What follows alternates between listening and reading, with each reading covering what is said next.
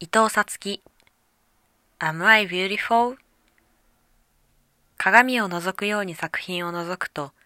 そこには奇妙で迫力のある世界観が立ち上がります。伊藤さつきさんがテーマとしたのは、様々な時代における女性たちの美への執着です。女性たちはいつの時代もどこの国でも危険でストイックな時に馬鹿げた美容ブームを信じて疑いませんでした。今を生きる私たちの美的感覚も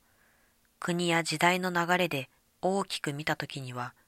この時代におけるブームに過ぎないのかもしれません。作品に描かれているのはすべて女性が美を追求する中で登場した美容に関するものたちです。血が見えたり、動物の姿があったり、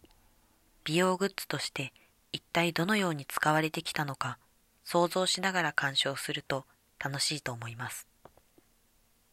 私たちにとっての美に関する当たり前が、いつか驚かれたり、笑われたりする日はやってくるのでしょうか？